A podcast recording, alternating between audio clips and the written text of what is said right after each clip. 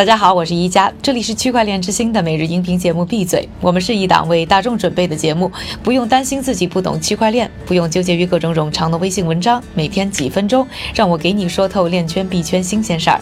今天是二零一八年的九月二十六日，星期三，大家早上好。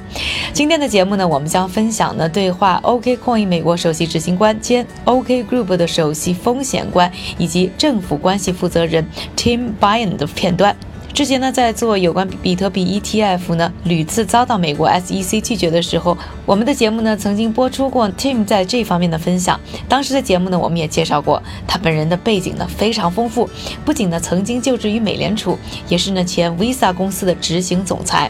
在加盟的 OK Group 之前呢，他还曾是呢比特币支付处理平台 BitPay 的首席合规官。算是同时吃透了传统金融圈和数字货币行业的人。那他对于通证以及未来整个行业的走向如何判断？OKCoin 的海外市场又会如何布局？下面呢，还是由我和韭菜哥为大家配音来分享这一段采访。Exchange business is pretty crowded。你们的竞争对手很多，比如说火币、币安、Coinbase 等等。你觉得 OKCoin 的优势到底在哪里 ？OK Group and the 火币 and also Coinbase. What, what's the edge of your company? I think our edge is actually our history. We've been around since 2013. 我认为我们最大的优势在于我们的历史。二零一三年以来，作为一个从中国起家的交易所，我们见证了中国区块链社区的迅速发展。 我认为未来也会有很多的创新。我刚刚还和我的一个朋友说起，最近在纽约和洛杉矶，我看到越来越多的亚洲人，特别是中国人的区块链团体变得更加突出。另外一方面，这是一个全球经济，我们终归需要关注的是客户，因为交易所和其他企业一样是为客户服务的。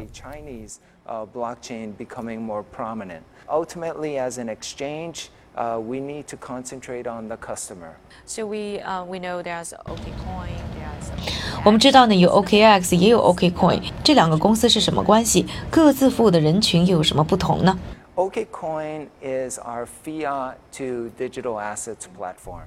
OKCoin 是我们从法币到数字资产的平台，因此它允许普通消费者和机构引入美元这样的法币，然后和其他买家和卖家进行数字资产的交易。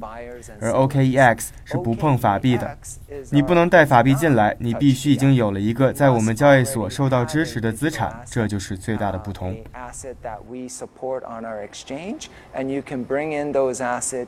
trade into other digital assets. And since you joined the exchange business，你在进入了数字货币交易所这个行业之后啊，你感觉运营一个交易所最大的挑战是什么？I think um, you know we can't forget that we are serving uh, customers, mm -hmm. whether big customers, small customers, and so um, it's just 我们首先不能忘记，我们是为客户服务的，无论是大客户还是小客户。然后是操作程序上的一些琐碎的事情，但是我们最先需要确保的是客户优先的服务。这一点上，我觉得我们还可以做得更好。另外，我真正喜欢我的工作的地方是我还是政府关系主管，这有点像我过去在央行的日子，每天和政府会面，和政府交流。而在这个过程中，我会更了解他们的风险偏好，了解他们对比特币以及区块链的风险承受能力是怎样的。所以，这些工作让我感到很有兴趣，当然也很有挑战性。uh, interesting and a, a great uh, lucky job for me.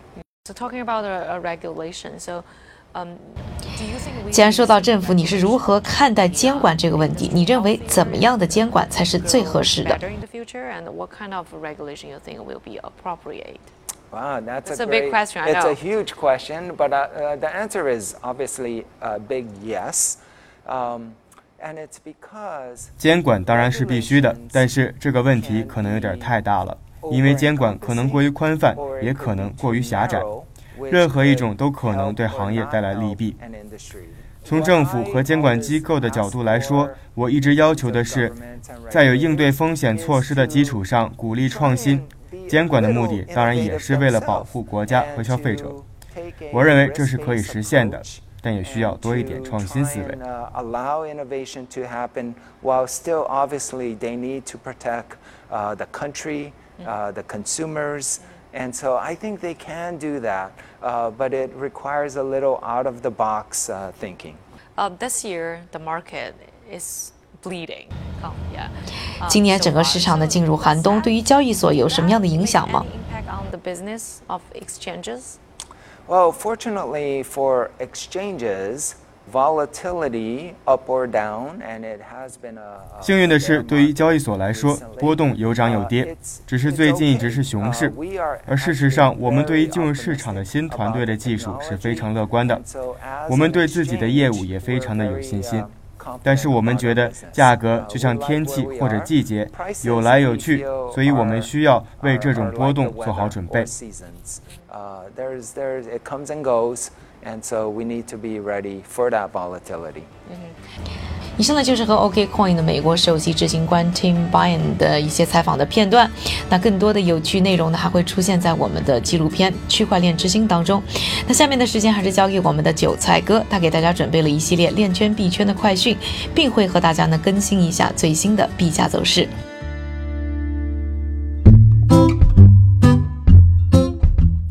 好的，感谢今天一家的采访内容。接下来我们再来看看创新项目方面的消息。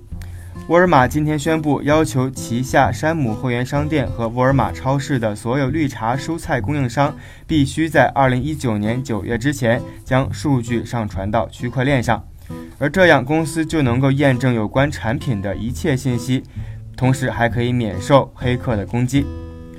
无独有偶，此前澳大利亚被爆出假蜂蜜的丑闻。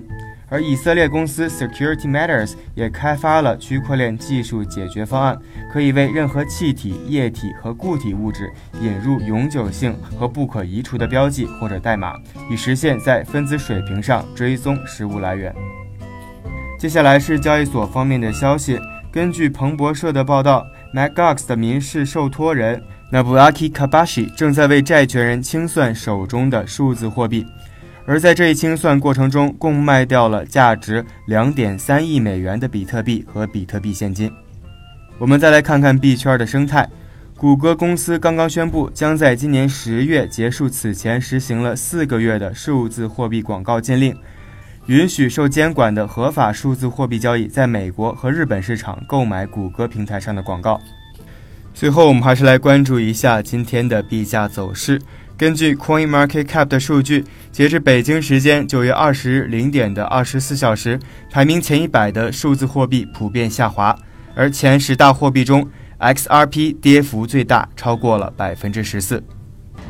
感谢韭菜哥的分享，也感谢各位的收听，我是一加，记得明天继续和我一起闭嘴。区块链之星，还原区块链最真的样子。